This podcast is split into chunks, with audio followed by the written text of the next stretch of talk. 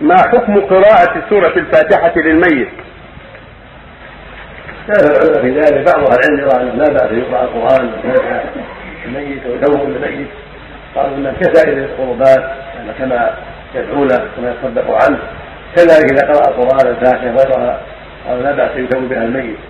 وقال آخرون هذا شيء لم يوقع على السلف لا على الصحابة ولا من بعدهم من السلف المعروفين أنهم فعلوا هذا الميت سووه له فلولا ترك فلولا ترك ذلك. الاقرب والاولى ترك هذا. يقرأ لنفسه يكون بنفسه هذا هو الأولى والأفضل والاحيا الذي يقرأ على حافه القبر وهم يحفروا يقعد ويقرأ لين ينتهون ويدخلون ما قال القبر النبي صلى الله عليه وسلم دفن كثير من الصحابة ولم يقرأ عند القبر. هذا من البدع لا. لا إذا عند عند القبر يكون الوعظ والتذكير بالله والاعداد بالاخره تذكير بالقبر وما فيه من الأهوال. هذه السنة إما أن يقرا عند القبر لا.